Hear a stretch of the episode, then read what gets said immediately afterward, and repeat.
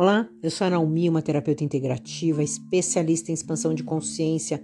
Todos os dias eu te trago uma pergunta. Minha pergunta para você hoje é o seguinte: você sabe o que é uma oração?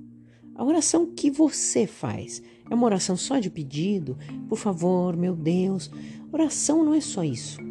Às vezes, quando a gente está em silêncio, quando a gente escuta uma música que toca aquele seu coração, ela pode ser uma oração. Bá dizia isso.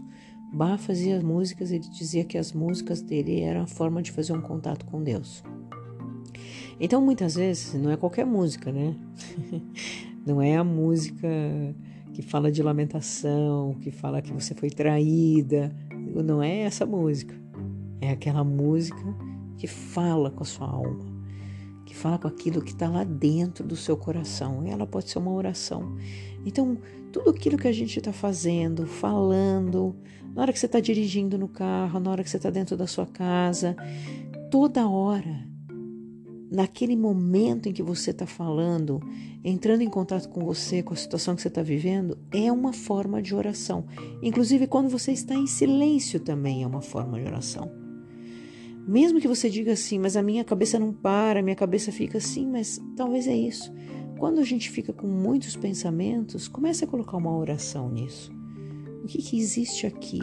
Meu Deus, me mostra de maneira mais clara.